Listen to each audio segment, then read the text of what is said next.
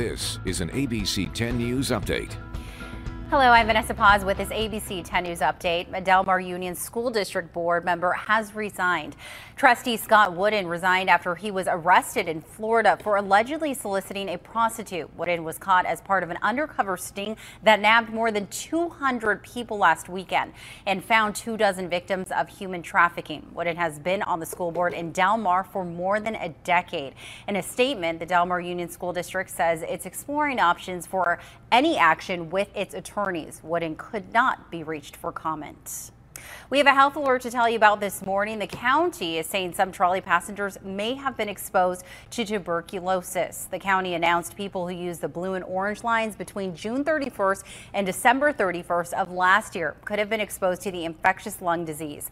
The person in question used the trolley to travel between San Ysidro, 12th and Imperial and El Cajon.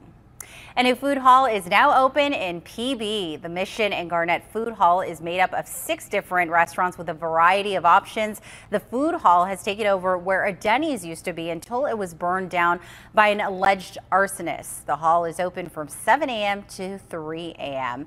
And Megan, it looks like today might be a good day to check it out. Just make sure we bundle up. Yeah, it's going to be another cool day. Temperatures are trending a little bit closer to normal, but it's still pretty breezy, just not as windy as it was yesterday and we're going to see a lot more clouds. Yesterday, at least, was a sunny and breezy day.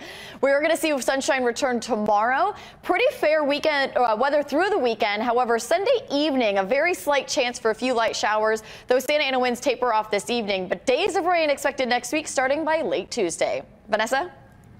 For the latest news, weather, and traffic, just head to 10news.com or download our free 10 News mobile app.